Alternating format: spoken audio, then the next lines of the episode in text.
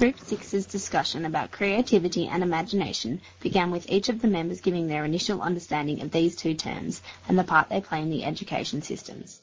Natasha made the first post. She spoke about how imagination and creativity are innate in young children in particular, and it's through their free play that we can witness this. She also mentioned that she believes it's essential that teachers harness their own creativity and imagination in order to create lessons for students that are actually engaging. I strongly agree with this point. I think that teachers are initially struggling with the understanding of how to be creative and imaginative themselves, and therefore cannot make their classrooms creatively engaging.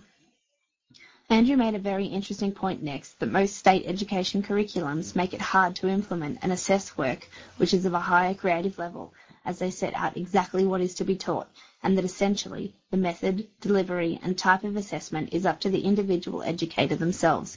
But we need to find out but we tend to find most teachers taking the safe, low-risk option of a one-task-fits-all. Andrew finished with a fantastic quote from Picasso, All children are artists. The problem is how to remain an artist once he grows up. After the first week's prescribed readings, we all came up with our own definitions of creativity and imagination. Andrew believed to be creative was having the ability to produce something original that is valued.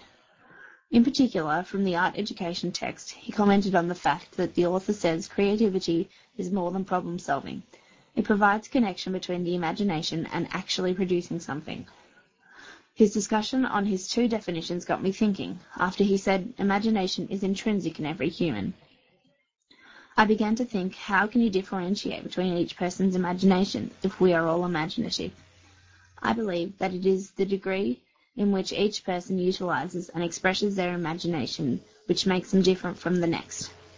My definition after the first week was, imagination is a natural characteristic of humans in which they can form a mental image of something, Natasha posed a question for us all to think about.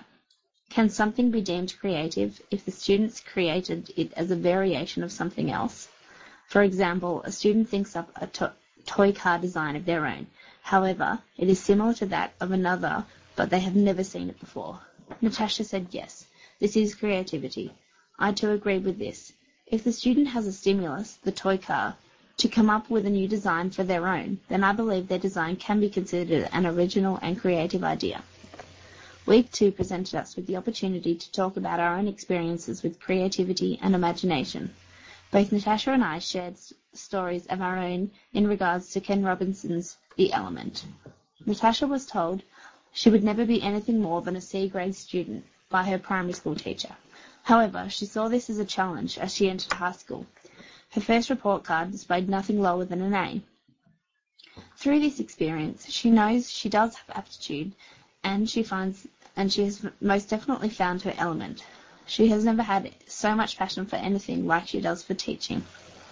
Andrew found that after the Ken Robinson reading, he too agreed with Natasha that creativity involves finding your passion combined with aptitude.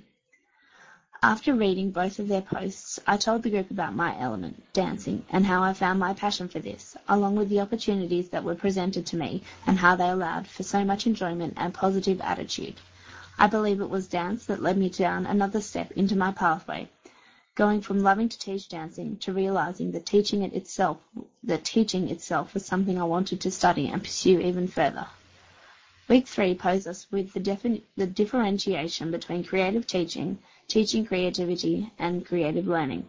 Both Natasha and I found the reading by Lucas very interesting and quite opposing to Sir Ken Robinson's definition of creativity.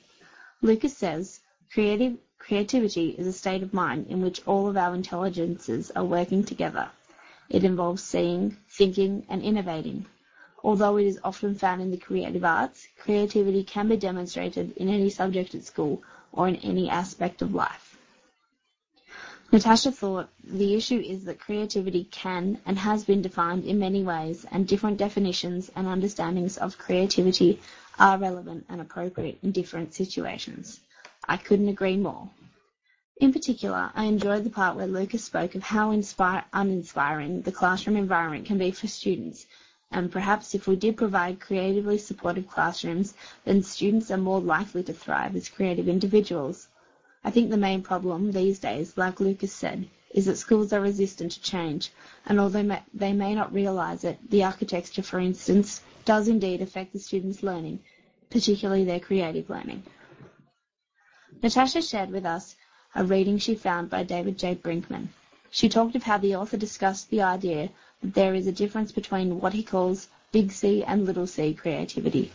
He feels that big C creativity occurs in those people who are what, who what he calls icons in their field, and little c creativity is the everyday creativity that everybody experiences.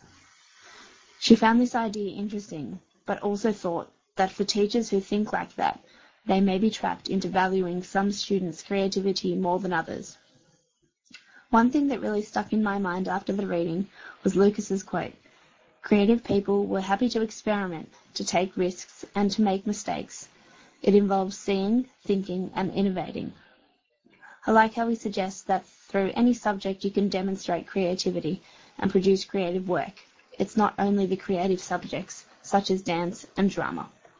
That's all from Group 6 for Module 1.